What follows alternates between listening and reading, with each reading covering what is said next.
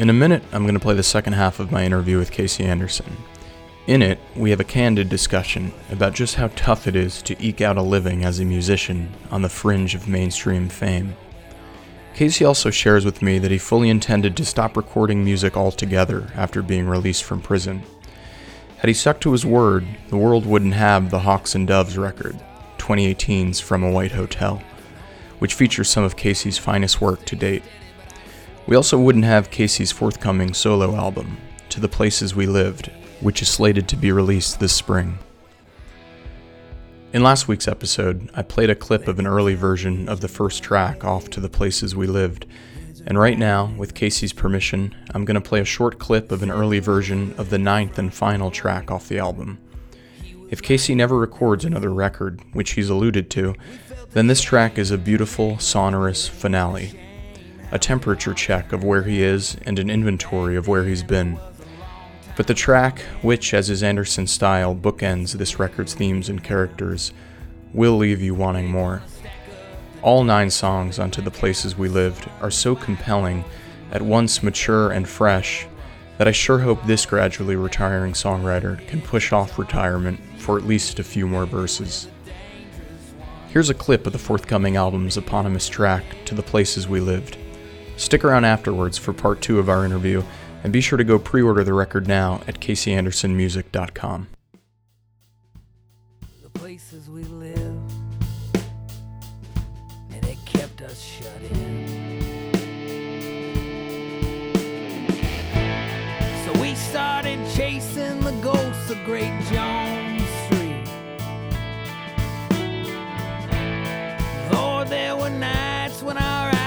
And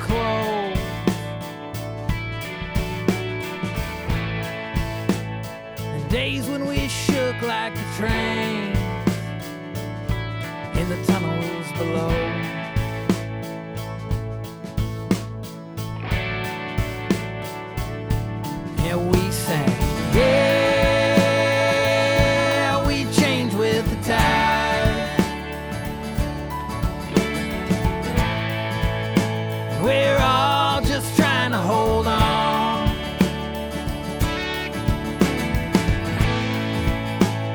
Strange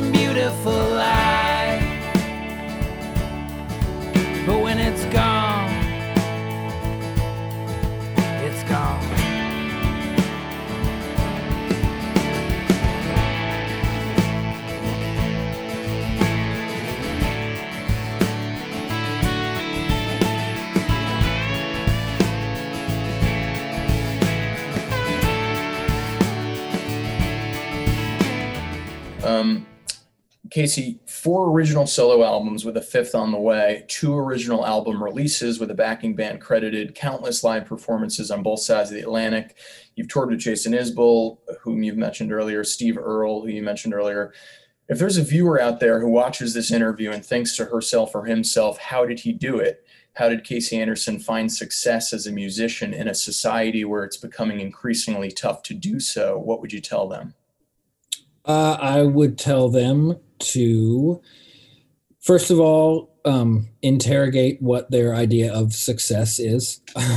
I think that um, I think that there is a perception that still exists among people that that if someone has had a career like mine, then that means it has been financially rewarding in a way that it has not been. Um, I mean, I have you know I, I have a full time job at a nonprofit recovery services organization here in Portland that pays the bills and the music work is especially now as I'm gigging significantly less you know my records are a few years apart so that's that's that is a, an occasionally nice bit of supplemental income um, Sure. but it's not it's not a living by any stretch of the imagination and I think you know I think there's it's in a it's in the Mudhoney documentary maybe which is called I'm Now.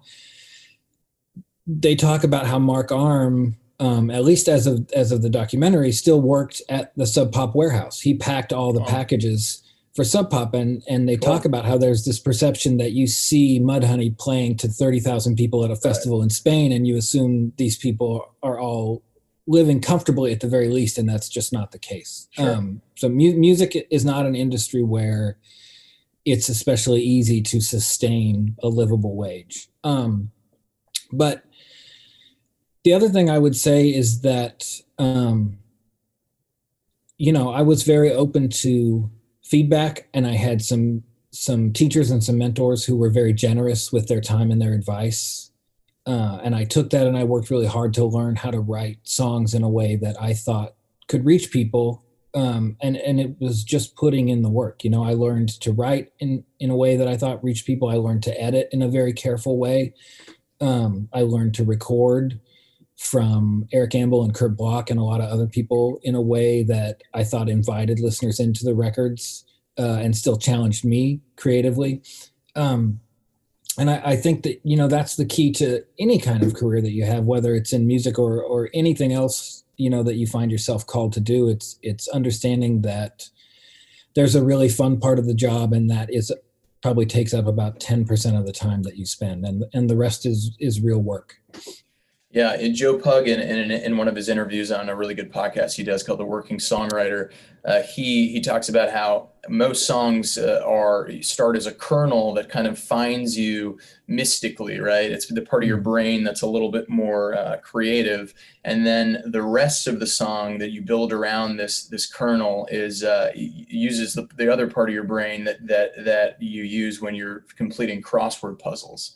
Yeah. Um, yeah, yeah. That Joe is Joe is so good too. I mean, that's so that's so insightful and dead on. It's it's sometimes a line or a word or a melody, and that's the magic part of it. You know, that's right. that's the magic part of creativity, and the rest of it is math. The rest right. of it is is trying to find out how to make everything fit and how to make everything add up and what goes where. Um, and yeah, that's a great that's a great way to put it. The way Joe did.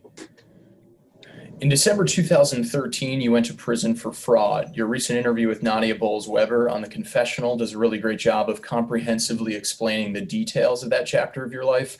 So, for anyone who wants to know more about the specifics of that case and your part in it, I would recommend they check out that podcast episode. For the purposes of this interview, I would like to know how that period of your life affected your music. Were you actively writing new music during the lead up to your incarceration? Uh, I was not really. So I was in 2000 at the end of 2012, kind of in the wake of my crime becoming public.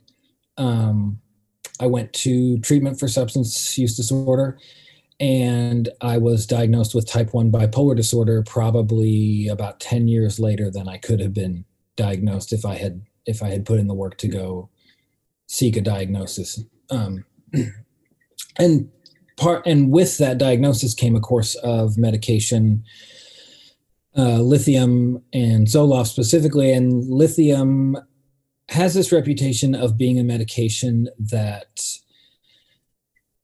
kind of dulls the creative edges of a person's brain.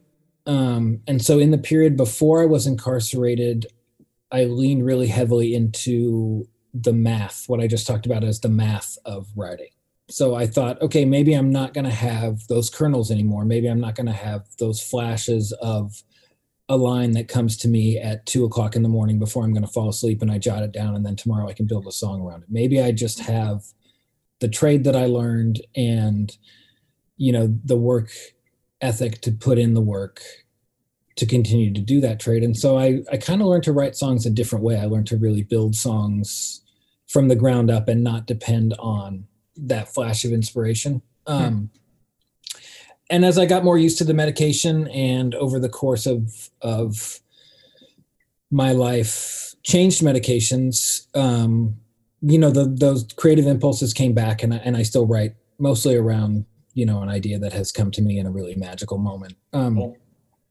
but I so I was writing, but they were mostly writing exercises to sort of keep sure. myself honed. And the same in prison. I, I got a couple songs. I got maybe four songs out of my out of my years in in prison, but I was doing mostly a lot of writing exercises. The same way you know that people when they're incarcerated do physical exercise. Sure. Like I just wanted to stay in shape because I knew that at some point I would be released and maybe I would go back to having a career. Maybe I would not. You know, I, I assumed that I probably would not, but I I also knew that songwriting was something I wanted to do for the rest of my life, whether it was myself alone in an apartment or at a show for people. And so I wanted to keep those muscles, you know, as healthy as I could. Yeah, limber.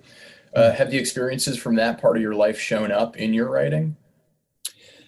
Uh, the yeah, I mean, yes, it's it's hard to like untangle that Sure. experience from from the rest of my life now. But they sh- they as I said in that they're more overt in the Hawks and Doves record. That Hawks and Doves record is more really about isolation and then you know looking at the world around me through a different set of eyes after being incarcerated. And this record is more about you know trying to appreciate the support that I have and and you know the healing that I have been through and that others have been through with me and and open myself up to trying to be receptive to whatever life is from here out and not trying to dictate you know life on my terms not trying to live on my terms um, and so i think you know because those experiences inform my life and will inform me for the rest of my life they can't help but inform the songs in some way i'm not always Sure. writing you know like i'm not writing prison songs or i'm not there's not like a Right. just got out of prison song Right. on this record but but it's all in there Sure. Um, do you feel like the experiences from that part of your life altered your relationship with music? Yeah, um, I mean, I for for sure there is a very deep, deep appreciation now for the people who still listen to my records that maybe I didn't, maybe I took for granted before I went to prison. You know, Sure, when I when I was released, my intention was not to ever release a record again, um, and I started to see support from a community of people who had my records and and who were willing to forgive me for you know for things that I maybe not done to them, but things that were still you know pretty reprehensible nonetheless. Um, And, and we're tied to music. and we're tied to music. Yeah, Right. we're tied to the music industry, and, and are, we're kind of inseparable from Sure. my career and identity as a musician. And so, um, you know, that gave me appreciation not just for the human capacity for forgiveness, but also for you know people's capacity to appreciate work and separate it from the artist, and then allow for the artist to be a person who changes and who grows Mm. over the course of their life Cool. and so that gave me a real appreciation for my audience that I don't think I had before. Um, it kept me right sized, as they say in in some recovery programs. Hmm. Um, and so I think that that you know that led directly to me, as I said earlier, being a little bit more accessible and a little bit more open to people who wanted to reach out and have conversations. Um, and then, you know, I mean, it it it informs kind of the limits that I put on myself in terms of what I'm willing to do as an artist and performer now and and where I'm willing to go and how much I'm willing to travel and you know I was a person who who traveled a lot for music um and also you know because I was so heavily involved with with substance use and um committed that crime. I didn't see my family a lot. I didn't I wasn't a great friend to people. I wasn't a, a very supportive member of anybody's community. And so those things have really been prioritized in my life which means I have to really think about the decisions I make in my career and think about you know if I'm if I go on tour for 2 months what does that mean to my wife? What does it mean to my mother? What does it mean to my brother and his wife? What does it mean to my community? Um, and so that that's really informed kind of the way that I carry myself through my career now. Cool. Interesting. Uh, so you're now out of prison. You're working as a program coordinator at a substance recovery uh, program you mentioned before, the nonprofit. Um, you yourself are sober. Uh, you're paying monthly restitution as a consequence of your uh, crime. And if I'm not mistaken, you're married with a child on the way. Uh, during a year that's been riddled with worldwide public health crises, large scale infringements on human rights, and historic rates of natural disaster, it seems, at least from the outside looking in, that 2020 has, in a lot of ways, still been a year of personal growth for you. Am I, would I be right about that? Yeah, yeah. I mean, we I've had a very um everybody has had a hard year in different ways to varying degrees. I mean, we had we we lost my father in February. Sorry. Um. Thanks. And I think that, you know, I, I talk to my mom and my brother every day and I think that all of us in our family have have really struggled to figure out how to grieve, how to separate personal grief from the collective grief that everybody's experiencing right now over different things. So I think that it's it's been hard for a lot of people who have experienced loss personally to separate their own personal grief or to separate the strands of grief. You know, I lost I've lost friends over the course of this year. Um, and most people I know have lost have lost friends or loved ones over the course of this year.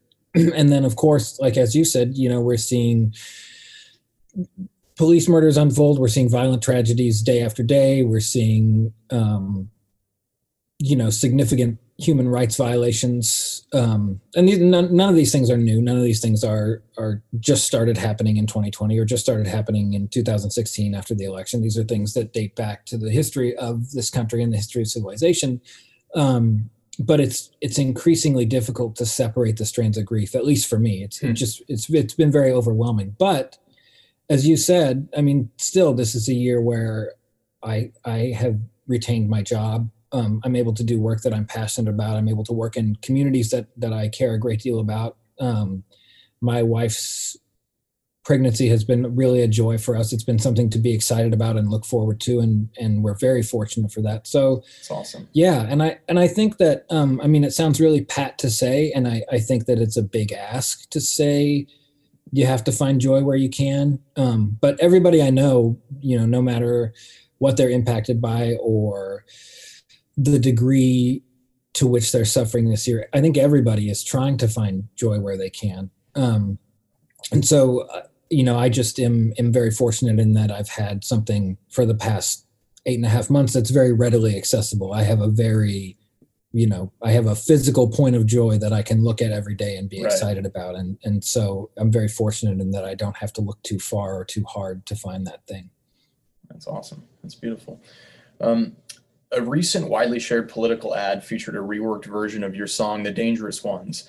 I've gathered through other interviews and following your social media that this ad has introduced your music to countless listeners who have not otherwise heard it, and it's no doubt made you a few new fans. So, what's your connection to politics personally and musically?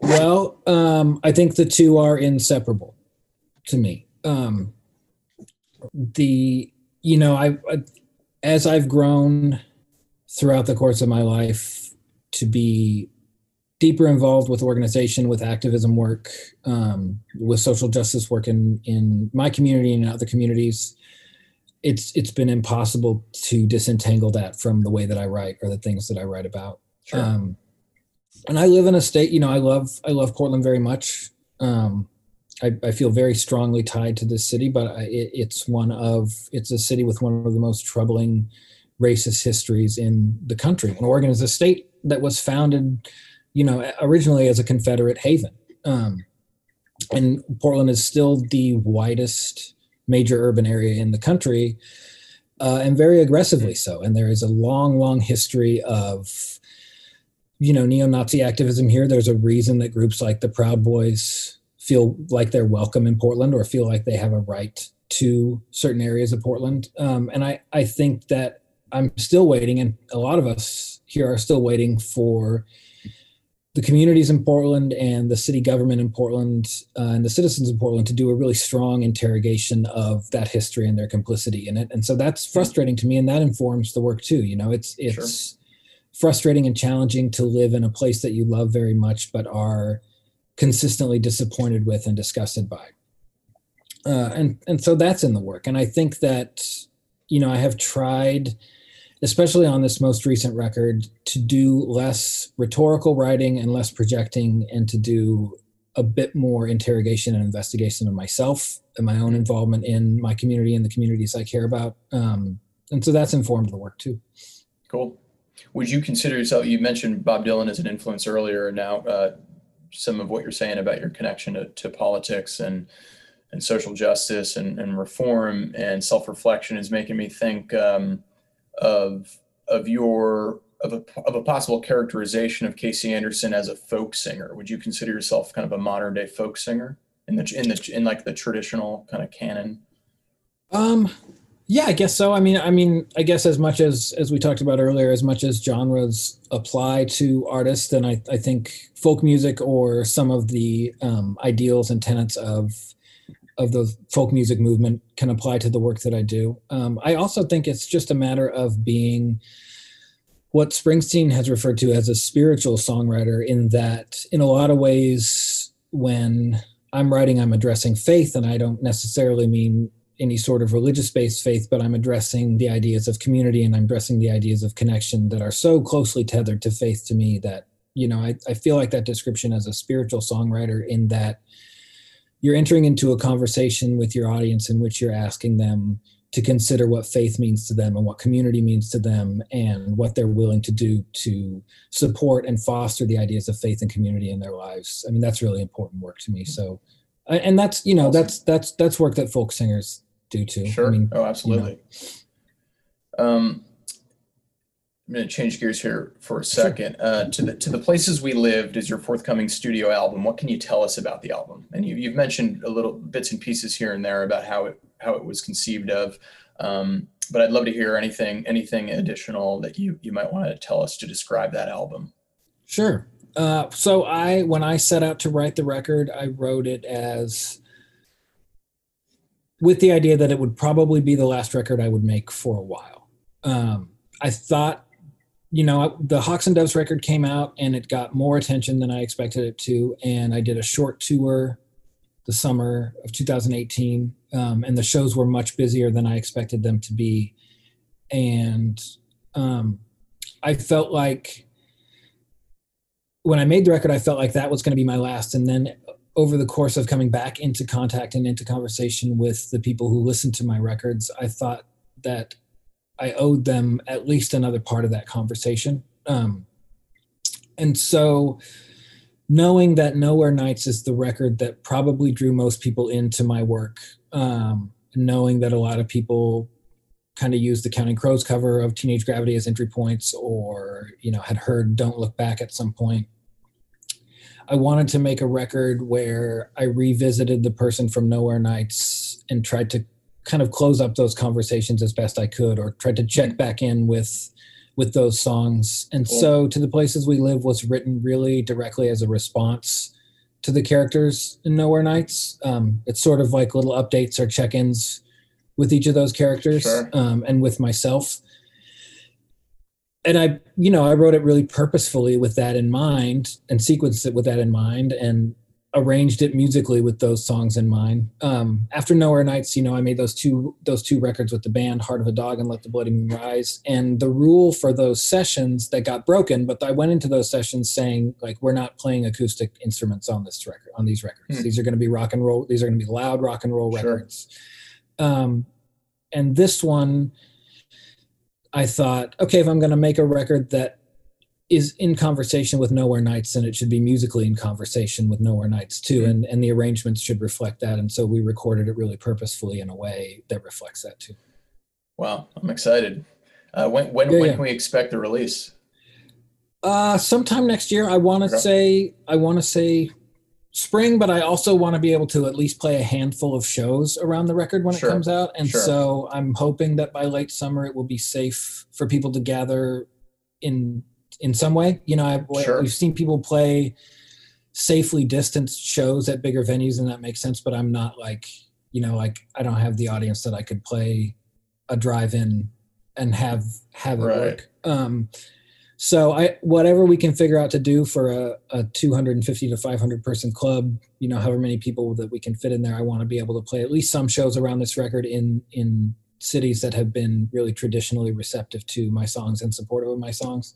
So I'm looking at summer. Um, I'll send you some stuff though within the next week or two. We're still kind of working on the cool. album, but but you know I'll send you some songs to listen uh, to. Yeah, I'd, I'd, I'd, love that. I appreciate it. That'd, yeah, that'd, be, that'd be awesome. Um, so is it still?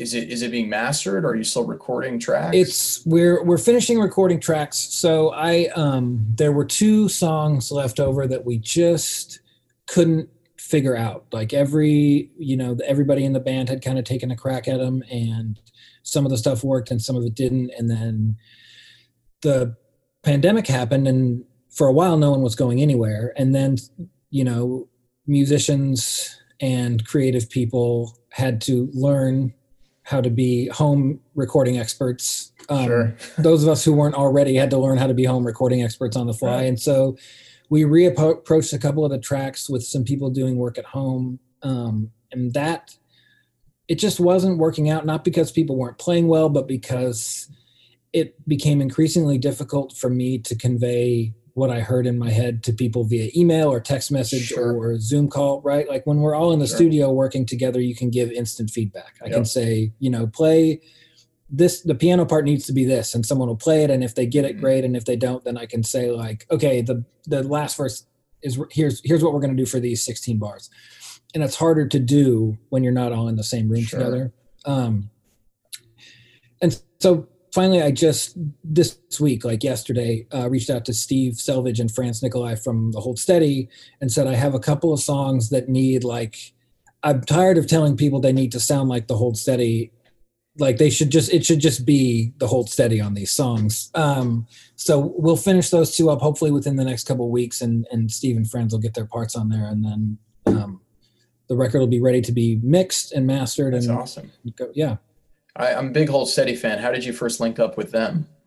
Uh, we have some mutual friends in Memphis. This Okay. this drummer Sean Zorn, who plays with Cory Branan and um, played in Chris from Dashboard Confessionals side project, um, and is a, Sean is an incredible Forks? drummer. Um, Or something? say what? Oh, Twin Twin, Forks. Yeah, yeah, Twin Forks. Yeah. Um, thank you. Uh, Sean is a great drummer, and I just said, you know, like I had kind of reached the limit of folks that I wanted to play on the record, and I just I sent him a message that was like, "Man, I'm so tired of asking people to play like the Hold Steady," and he was like, "Well, then just ask Steve and Franz to do it," and and so he kind of set us up, and, and so we've known each other for a while now. Cool. um, yeah, it's good. There's a lot of great like, you know, we the sessions happened when people could still get together. So we had there's some folks from the Decemberists, there's some folks from Brandi Carlile's band on this. There's Oh, um, wow. You know Dan from Counting Crows is on it. Some of the guys from my old band are on it. Cool. Um, I tried to make it kind of a recap of my entire like I reached out to everybody that I had worked with over the course of the last Oh, 15 really? 20 years and and tried to involve them in the process in some way even if it was just like you know here's two tracks just put guitar on two tracks you know not everybody That's could be at the sessions but i tried to to tie up as many loose ends as i could Oh man, that's really cool. yeah Um, so has the coronavirus affected the timeline of, of, of the release in any other way, or did it affect the, the, the manner of, of recording aside from the fact that folks were kind of compartmentalized in their own home studios? yeah well i mean we the album was i felt like it was ready in february and then my dad passed and then i was like let me sit on it for a while and then the more i sat on it the more i started to think okay this we can change this part or Mm. this is not working for me you know the more i listen to this and and the more i'm critical of this this is not working for me and and i'm it's really really not great for me to have that much time on my hands to listen to stuff and to have Sure. the opportunity to pick things apart um and Regina, so Regina Spektor re-recorded an entire album after it had been mastered. It was on shelves, ready to sell. She heard it one too many times, and who knows what it originally sounded like, but I think it turned out pretty well. So perhaps it Yeah, was it was a good yeah i mean there's we we recorded so much of this record live that it was really you know we would get to a point where i would call the engineer or text him and just say like hey this guitar track it's not working and he would be like okay that's cool but you have to understand it's also in the drum mics and it's also in the piano Uh. mics and like there's really no way to get rid of it so Sure.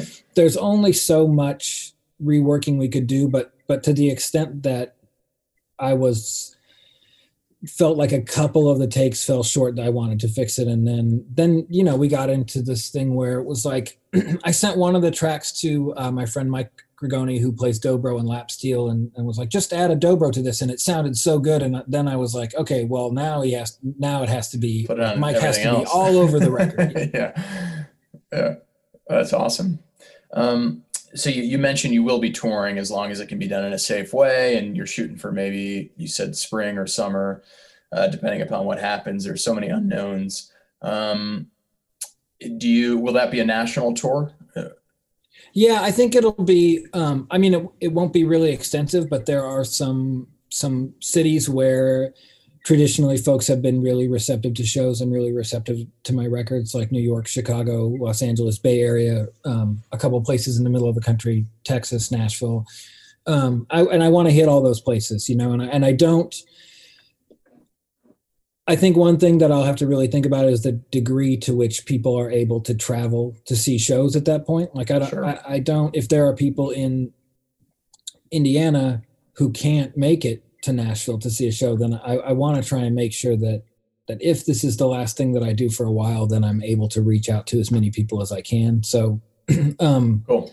you know, but I'll also have I'll have a baby who's not even a year old by Right. next summer. So we'll just have to weigh, you know, continue to weigh one thing against the other. Well, I can say for my part, I hope it's not the last thing you do in a while. Um, and you're certainly always welcome here in Charleston, South Carolina. I know a bunch of a good handful of folks who'd love to hear you live. So uh, swing Cool, swing down to the southeast uh, if you if if uh, the opportunity presents itself. Um, and we're right up on on uh, on 2 p.m. here Eastern, and so 11 a.m. your time. I just wanted to thank you again for for carving out a little bit of time to chat chat shop and talk about music, and really really really looking forward to the new album. So thanks a lot.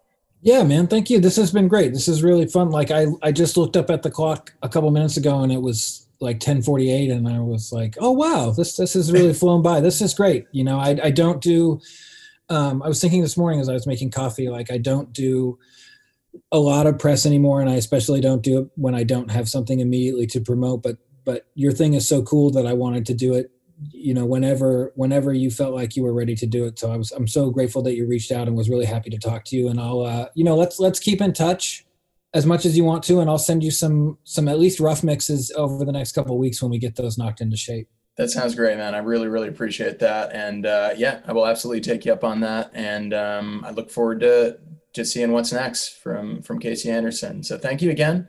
And um, to all my listeners out there, I appreciate you tuning in. And yeah, appreciate it. So I'll, I'll talk to you soon. all right man take care stay right. safe Say you too. See you, Kasey. see you